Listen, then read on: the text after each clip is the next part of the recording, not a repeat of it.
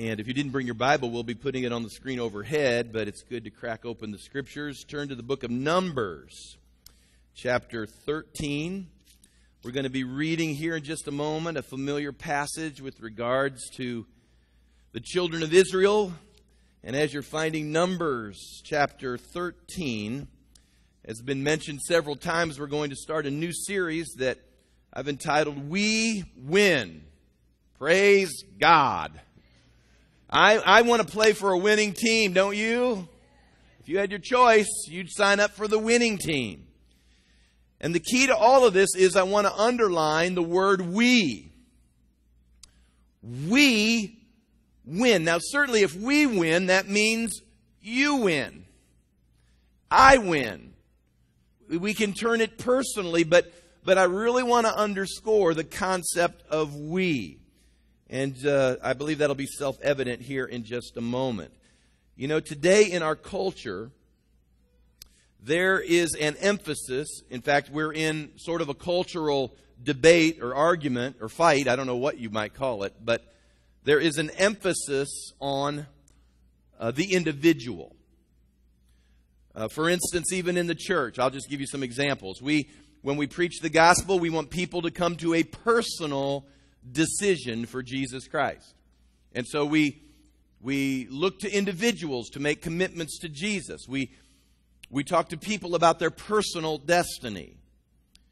We want people to know about their individual worth and make sure everyone here knows that as an individual, Jesus considers you to be of great value, of great worth. In fact, we'll use the phrase that if you were the only one Jesus would need to die for, He would have died for you.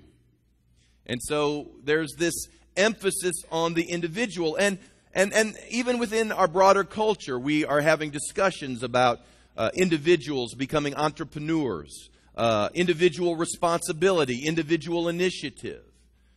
And so when it comes to the individual, I want to say up front that individual issues are biblical and they are important. God works with you as an individual.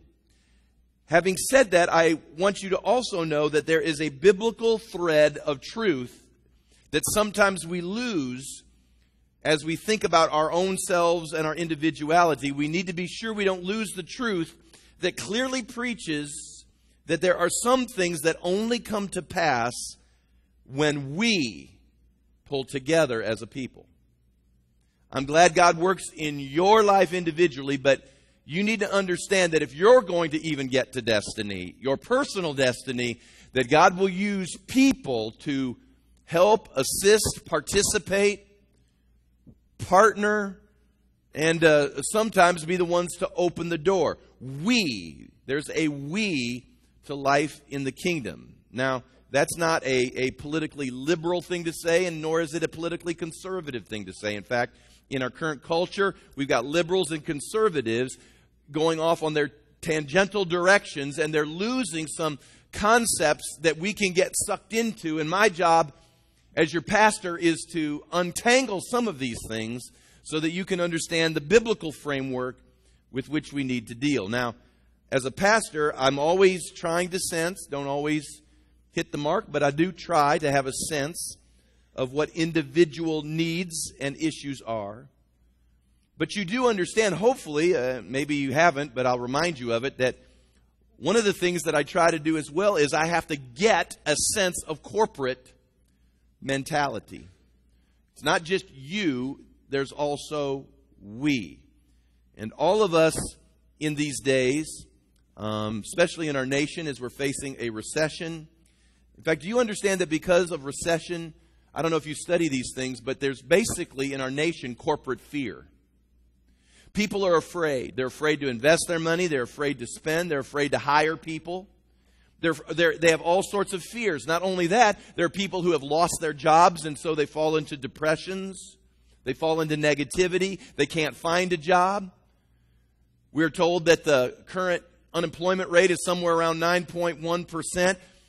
with certain ethnic groups having much higher unemployment rates. If you are one of those people that is looking for a job and you're not finding a job, it's very easy to get pessimistic. It's easy to fall into defeat. And when that defeat and pessimism begins to spread and begins to infiltrate your household, your family, your friends, your neighbors, when it begins to infect a nation, all of a sudden things begin to shut down. My purpose is not really so much to run for office or to give a political solution, but I am here to help you as a child of God. I'm to help us as the church to step out of the pessimism and begin to get the victory back in our lives again.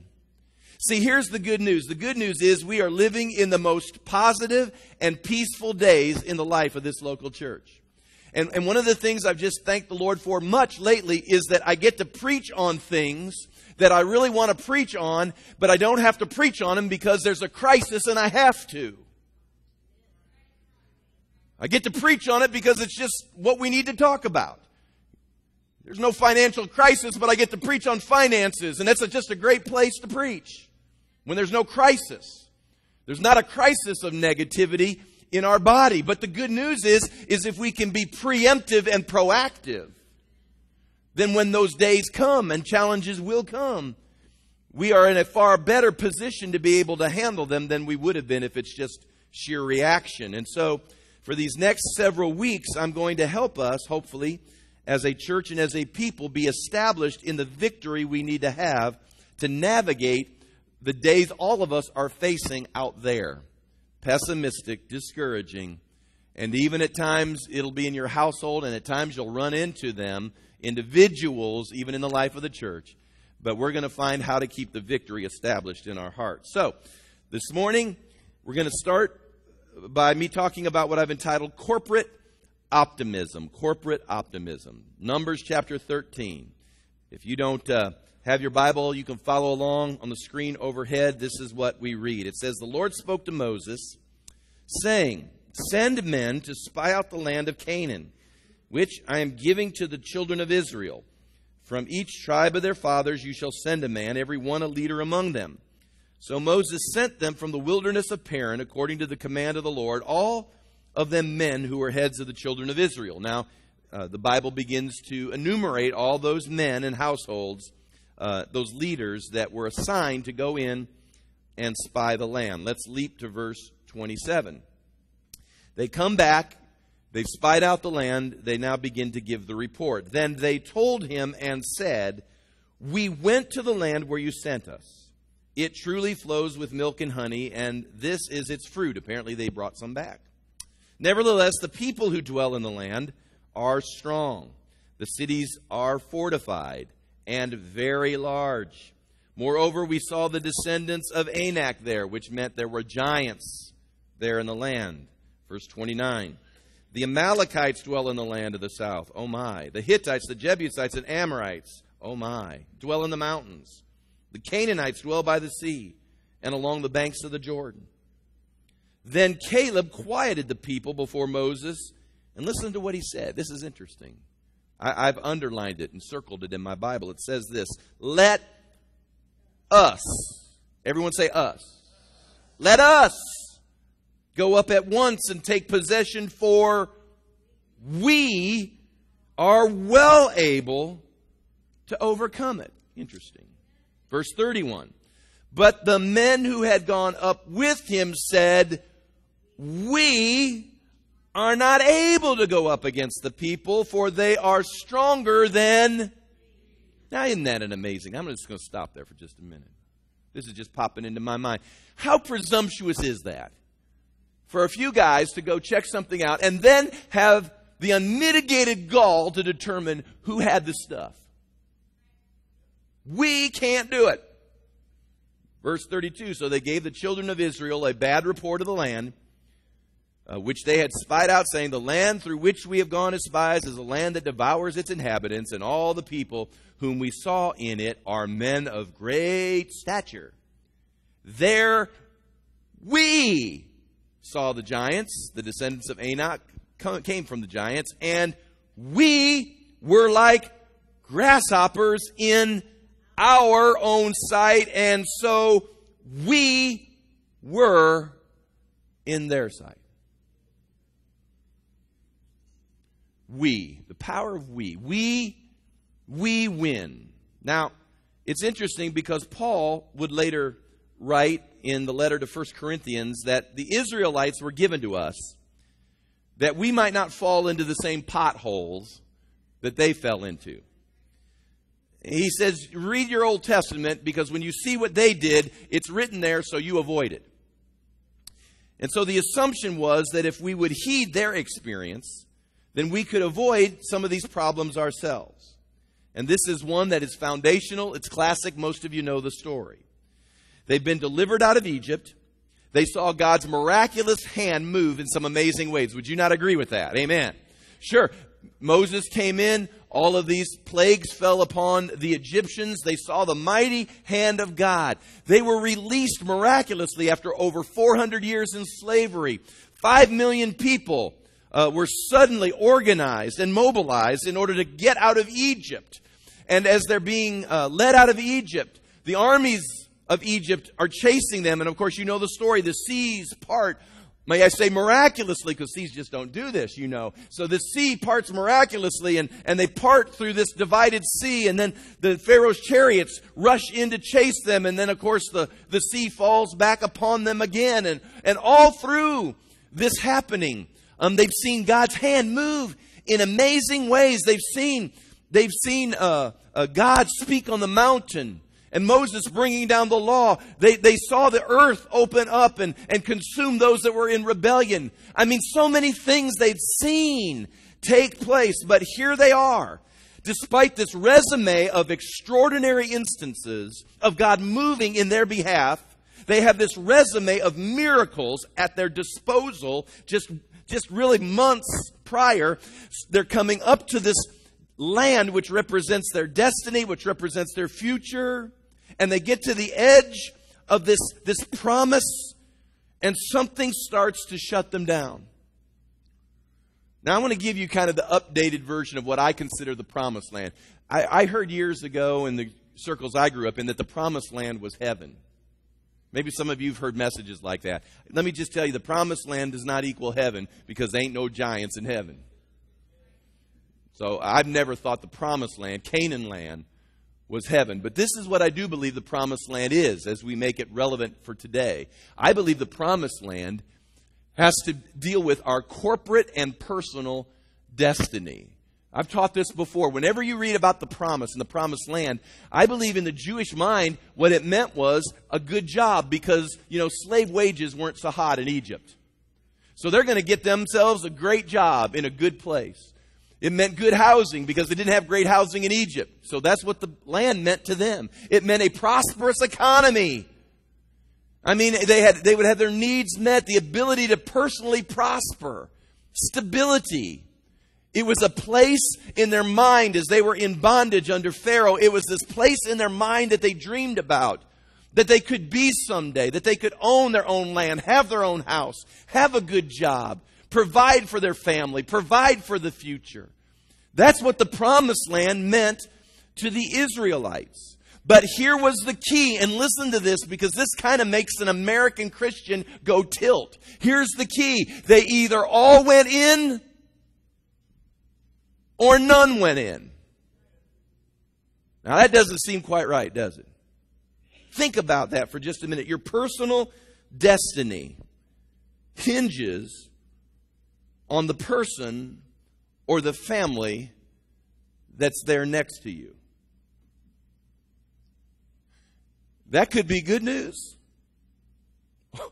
or that could be bad news. There's a yearly struggle we go through in our house every time school starts again. I know that I have several teachers in the congregation, and I understand why teachers do this, and so my response to what I'm about ready to share with you has nothing to do with teaching philosophy or anything like that. It's just a struggle that we kind of work through in our own house as the new year starts. But whenever Kalen now goes to school, she has classes, and usually every class does this in some form or fashion. But there are classes that she will have, or at times projects she will have, that she has to partner with somebody else in her class to do this certain project. And your grade is linked to the energy and the initiative of your partner. Now, it's okay if somehow you get linked up to the valedictorian. In fact, that's really what you should strive for. Find out who the smartest dude in class is and make sure that's your partner. Get the smart one. Don't get the pretty one. Don't get the handsome one. Don't get the popular one. Get the geek. The geek gets the grades. So we always go through this. And so if you link up to the right partner, that can be a good thing. But let me just say this, because this has been every year since I can remember. It stinks if you have Johnny remedial reading as your partner. It stinks. And, you know, I just got enough libertarian in me to just sort of cringe at all of this. Because, you know, what happens is this is what you say. Now, teachers, just put your scuds down. I get why you do it. I get it. I understand. I get it. I understand. I understand. Cooperation, I understand these sorts of things. But there is this piece, and I'll just say it out loud. There's this piece that says, why should my destiny hinge on this person? Why should I be impeded by this person? And at the same time, why should I get necessarily the benefit? I mean, we don't mind the benefit. I mean, we all like the benefit if we're getting the benefit, but we sure enough don't want any impediment by being linked up to this other person. And I started to think about that in terms of spiritual precept here and how everybody in the children of Israel was linked to somebody because they either all went in or none went in. Now, you want to talk about a feeling of unfairness. Because what if I have Daryl Doofus? I'm just making up names. If there's a Daryl here, forgive me. I don't mean it doesn't matter what name I say. Somebody will be here. But I'm just saying, if you have this person who is just spiritually lethargic and apathetic, and they don't care, and they don't want God's will, and they're just happy to be out of Egypt, and I'll just plant it here, and yet you're wanting to pursue destiny and go on to God's best, why should I be linked up to this person? Why? I don't get that. It just doesn't seem real fair in the way I process things.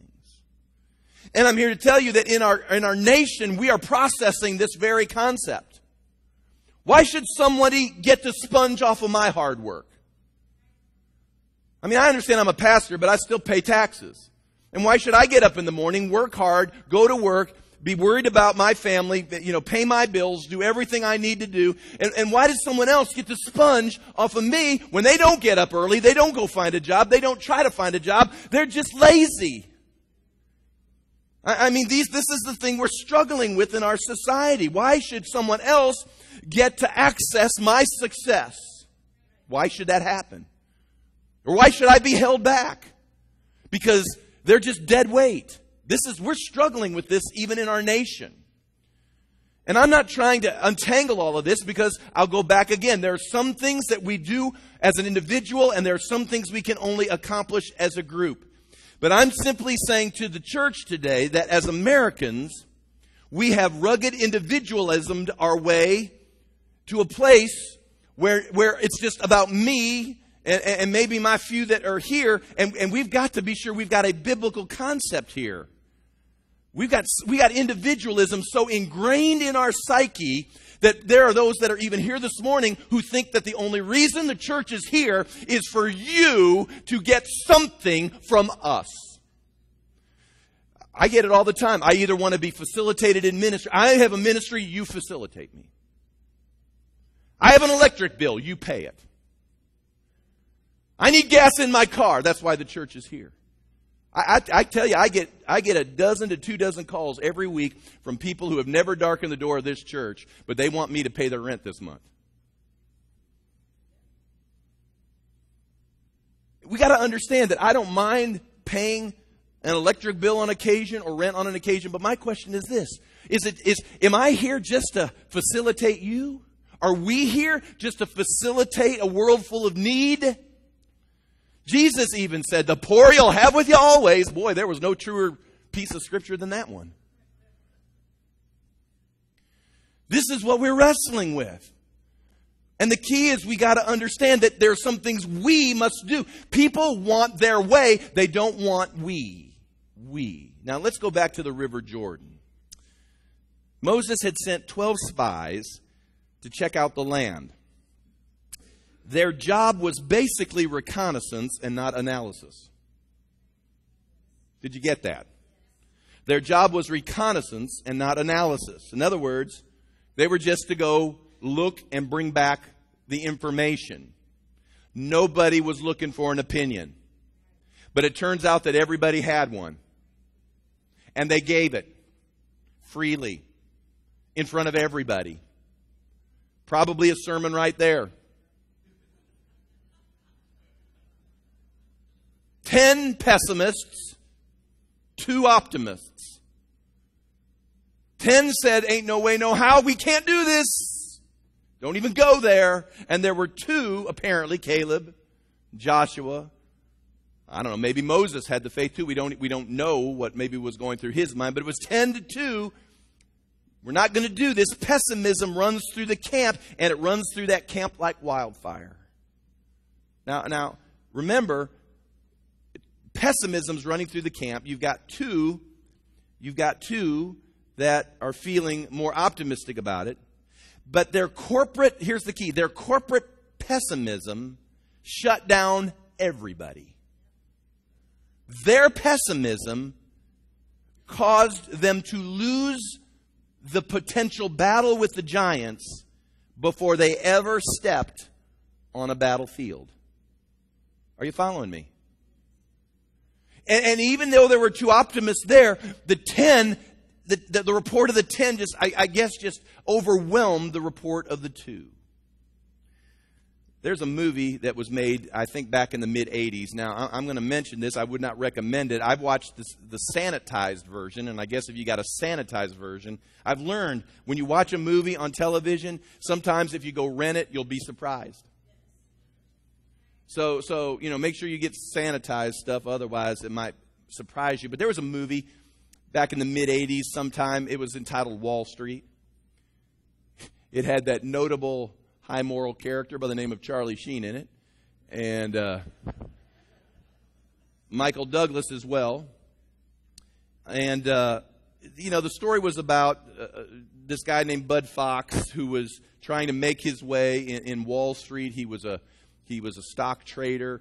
And he's playing by the rules, doing what he was supposed to be doing. And he wants to, what they call, score with the shooting the big elephant, which was the big investor, which was Michael Douglas' character by the name of Gordon Gekko. And he tried to get in with Gordon Gekko. And finally, he makes his way in. And then the long and the short of it is he's trying to make the pitch of an honest Wall Street broker. And he finds out very quickly that Mr. Gekko isn't doing it the honest way. He's finding all sorts of ways in order to somehow circumvent the system. And there's a line in there that was an interesting line, and it came from a Japanese warrior by the name of Sun Tzu, and he quotes him. It is a legitimate Japanese historical figure.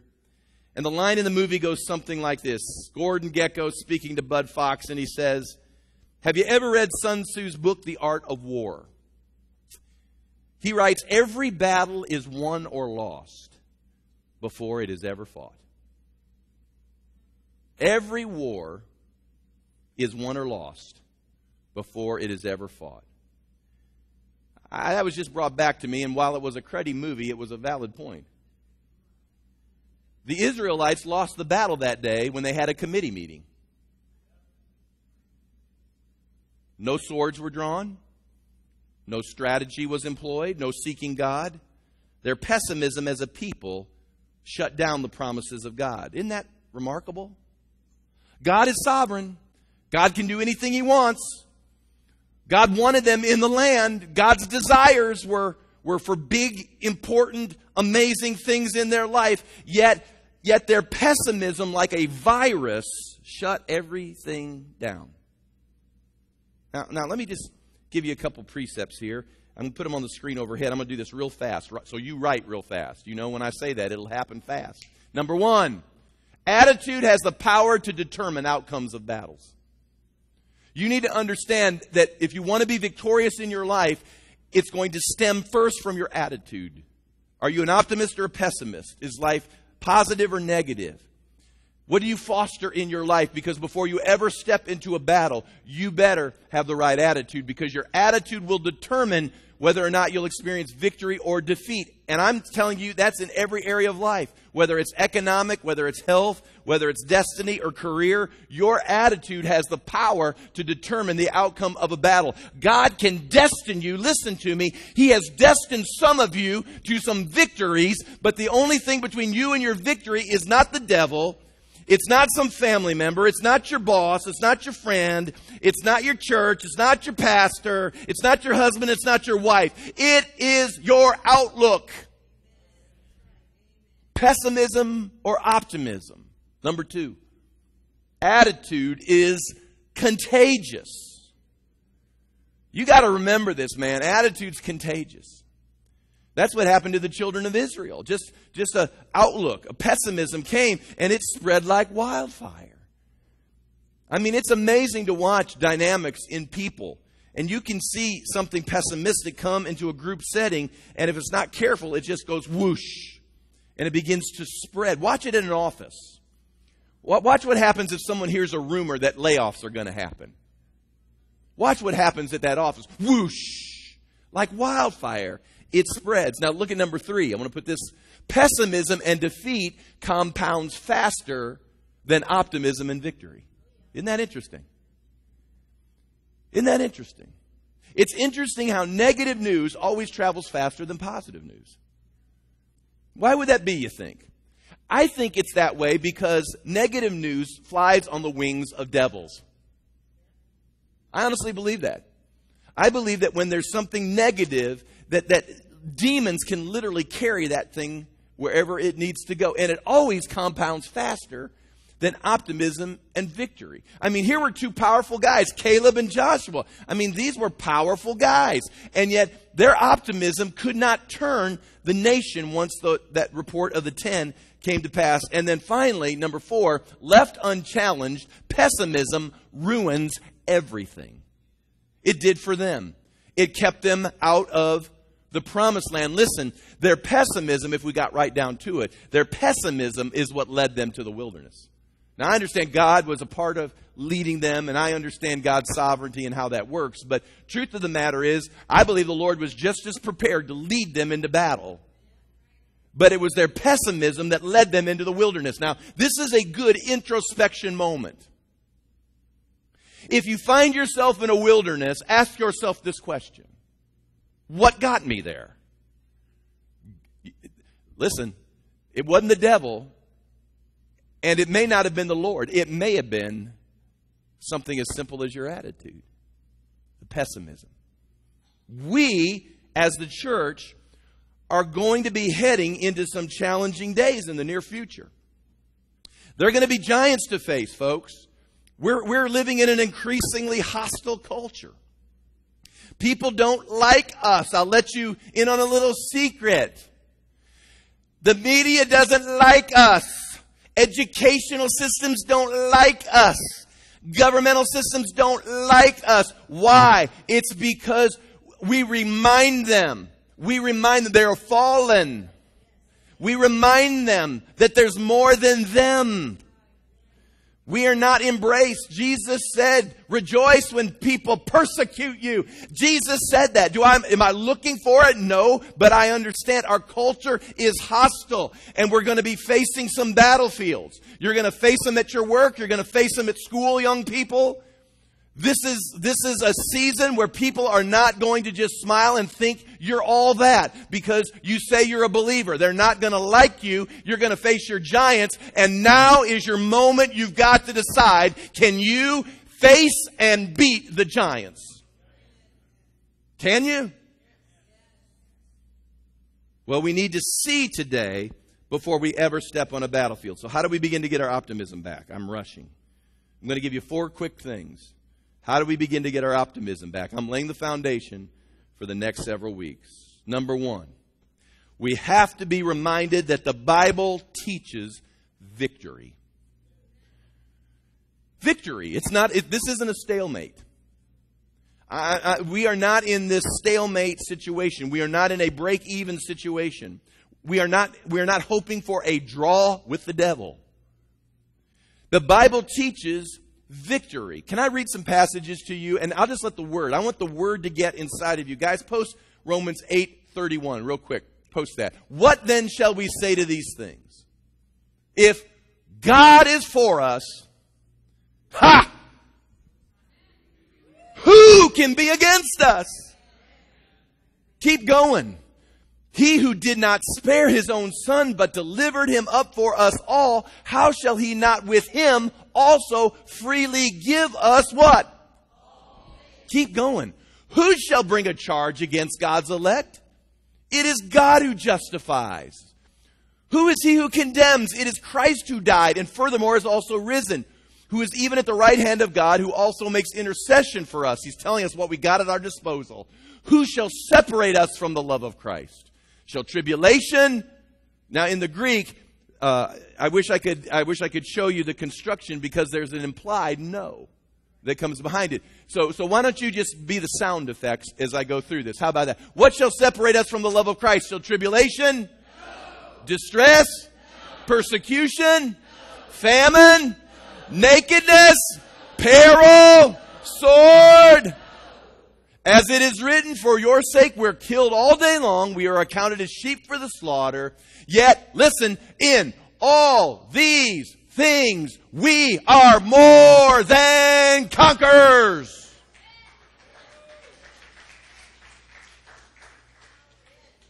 We win. Come on, go to that next one. We aren't done yet. 1 Corinthians 15:57. But thanks be to God who gives us the what? Gives us the victory through our Lord Jesus Christ. Next one. Now thanks be to God who always leads us in. Always leads us in triumph in Christ. And through us diffuses the fragrance of His knowledge in every place. You understand the reason you're in the environment you're in, number one, is that when the pressure's on, something sweet comes out. And if something sweet comes out, it begins to produce victory. Next one. For whatever is born of God overcomes the world. And this is the victory that has overcome the world, our faith. Listen, folks, I've just given you just a few. You got to understand the Bible teaches victory. It's not carnal. Now, don't misunderstand me. Our battle's not with flesh and blood. This is spiritual in its understanding and origin. But we still have victory. That's why I look at you and I say, don't settle for anything less than all the promises of God. Listen, Abraham was 100 years old before he came to his promise. I am sure along the way, he felt quite discouraged. He wondered what God was doing. Why are you taking so long? It seems like we've been here by now. Lord, let's get with the project. Let's get with it. Time's a wasting. Hear me now. God doesn't say your victory's tomorrow. He just says you win. And if you'll be persistent, you will win. You will win. We listen, there may be an oak tree, and it may take a year to cut down an oak tree, but the oak tree is coming down. I'm not giving up over an oak tree. That oak tree may be smiling, but his smiling days are numbered. It will come down in the name of Jesus. That's just number one. See, I want you to get your victory back again. Some of you say, I ain't got a job yet. Well, I'm sorry. Come on, be persistent, arise, keep on seeking, keep on knocking, keep on going after it. You win. We win. All right, got to go on. Number two, you got to cultivate that expectation. Cultivate expectation. Do you expect to succeed or do you expect to fail? Do you expect to win or do you expect to lose? Do you expect to press through, or do you expect to fall short? This is very, very important. Your expectation is going to be a key to identifying your attitude. The Israelites expected to lose. And the key was the enemy knew that. The Bible says clearly that they were as grasshoppers in their own mind. Therefore, the enemy saw them as what? Their expectation literally had a vibe to it. Their expectation sort of had this sense to it that the enemy could smell it. And our expectation has to be that God will bring us to victory. Expectation is the biblical word. Really, it's the biblical word for hope. If you want to know what biblical hope means, it literally means expectation. Expectation is what links to your confidence. And when you have expectation and when you have confidence and those things merge together, we become an unstoppable army that not even giants can overcome or stop. That's when we get to the place that Caleb got to, where he'd seen the same things all the other people had seen that came back with a negative report. He'd seen the same exact thing with his own eyes. These 10 said, there's no way, no how we can do this. We're just grasshoppers, no way. It was Caleb who inside of him, and the Bible would later say it was because he was of a different spirit. It was Caleb who said, everybody, shut up. That's what be quiet means in the original Hebrew. Shut up. Just shut up. We are not just able. We are well able. We are well able to overcome it. He was saying, I know we can win. I know we can do this. I know it's possible, because impossible had been lost from Caleb's vocabulary. Amen. What's your expectation? What are you expecting this year? Are you expecting this to be, and I know just school just started, so this is why I think in these terms, but is this going to be the best year you ever had, or is it going to be the hardest, toughest, most defeating year? I'm telling you, some of you are putting in motion your very year with your expectation right now. Yes, you are. Number three, you got to carefully monitor your environment. Carefully monitor your environment. It's always helpful when you can find other positive people. Seek positive people to help you stay positive. You got to remember, there are always professional whiners. They're professional complainers. And you got to understand, they are looking for ears to practice their profession on. You got to monitor what's coming in. Some of you, let me tell you something. I understand you're merciful and you're compassionate, and I get it, and you're always loving on people, and I respect you for that. I mean, you're loving and helping people. But I'm just telling you, some of you that have especially are exceeding in mercy and compassion, you need to understand that there are people who use some of you like a garbage disposal. Because of your mercy and compassion, they take advantage of it, and they just spew garbage at you. And praise God, for many of you, you love God and you're on with it. But I'm telling you, for all of us, there comes a moment when I said, no, thank you. I don't want your garbage anymore. I don't want it anymore. You can go find some, and you know what? You'll find out just how true they are in your relationship, because I'm willing to bet that if you won't be their garbage can, they probably don't want to be with you. Isn't that amazing? I want to challenge us all. This is just, we don't have a problem. I'm glad that these are good days. I mean that sincerely. Best days we've ever had. But I want to challenge everyone in the room today. Let's just commit today. We commit today to be a culture of optimism. A culture of optimism. That there ain't no mountain high enough. And there ain't no valley low enough.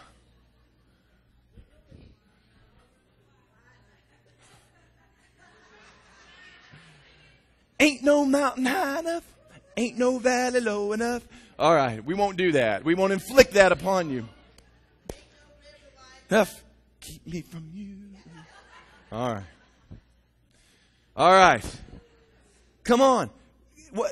Hey, what can stop us? Nothing. What keeps us from moving forward? There's no impossible in our vocabulary anymore. We can't look at the natural. We're looking at the supernatural. We're not looking at earthly resource. We're looking at kingdom resource. It's no longer about just what works in our reason and our logic, what works in the kingdom. Because probably Israel couldn't beat the giants in their own power. But with God, all things are possible. That's why we have an optimistic environment. And then finally, I just want to remind you, we got to remember the big picture. See, that's the key, I think, to a victory mentality, is you just got to remember the big picture. Romans 8:28 is one of my favorite verses. In fact, if you could read it in the original language, it is the best verse in the original. For this is what it says. It says, and we know that all things work together for good. Now, here's literally what it says in the original Greek. It says that we know that God causes all things to work together for good to those who love Him and to those who are called according to His purpose. Think about this for just a second. Do you love Him? Come on, talk to me. Do you love Him? Come on, talk to me. Do you love Him? Yes. Come on. Are you called according to a purpose? Talk to me. Yes. Come on, we're called according to a purpose. So we love Him and we're called according to a purpose. That means that no matter what I face, no matter what comes my way, it could be a major curveball, a major problem, a major happening. It can look like the worst thing that ever came any person's direction. But if I love Him and I'm called according to a purpose, God will cause all things to work together for my good. You got to keep the big picture. You're saying, you're telling me that what's happening to me right now is good? I'm not saying that that's good. I'm saying God will cause all things to work together for good. Come on, that's the picture you got to get in front of you, no matter what you're facing. If you're unemployed and you can't get a job, and I wish I could answer why, but I know this, God will cause all things to work together for good if you love Him and you're called according to His purpose.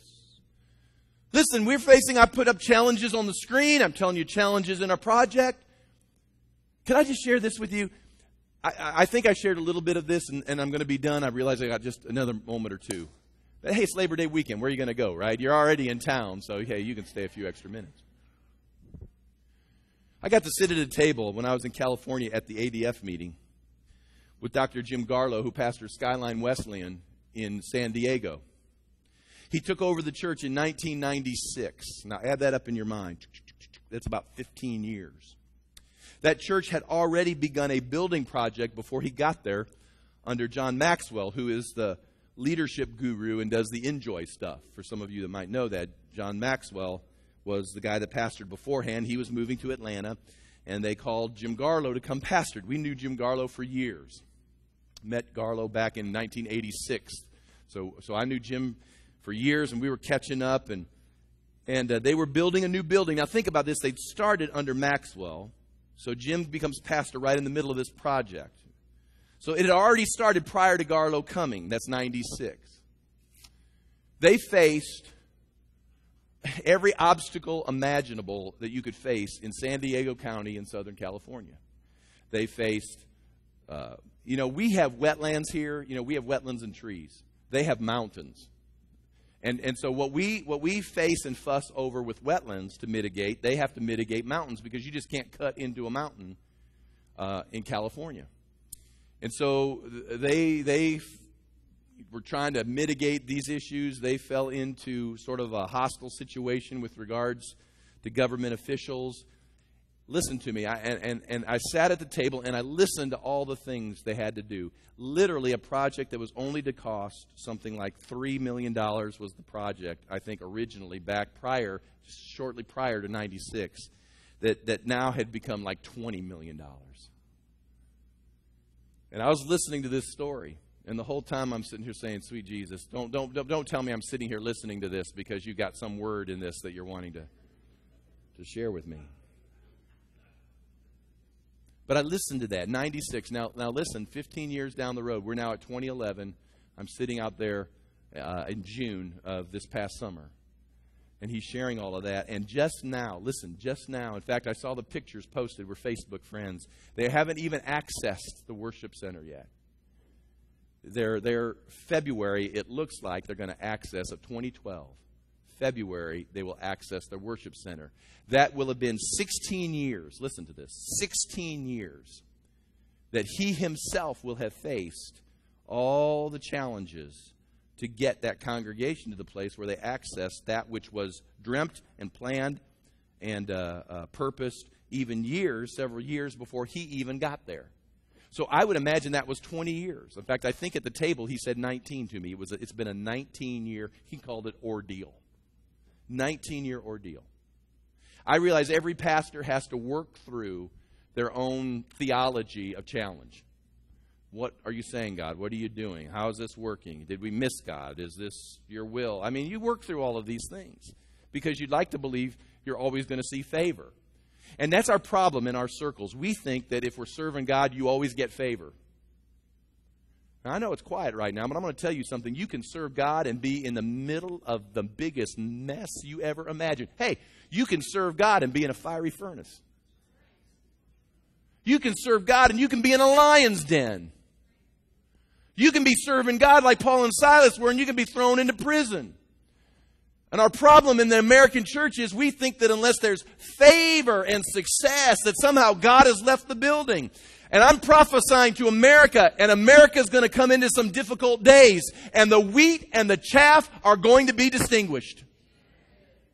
We'll find out who's in this for real. Yes, we will. Because the ones that really got it will know this. That no matter what they're facing, it's not the end of the story. And as I listened to Garlow at that table share all of this, the Spirit of God just witnessed to me and said, you know, he doesn't call me Pastor Kevin. He just says, Kevin, are you just going to toss in the towel over a tree? Is a tree too big for me? You don't know what I'm doing. You don't know who I'm talking to. You don't know what I'm orchestrating. You don't know what greater, grander purpose I have. It's just not all about your church. I'm going to let you in on a secret. Just like it's not all about our church, it's not all about you either. You don't know what greater, grander plan God has going on that's just, you're incidental in it all. But His kingdom purpose causes you to be instrumental in it all. And if you will keep the bigger picture and realize that God will cause all things to work together for good, you will find the victory. Yes, you will. We will find the victory.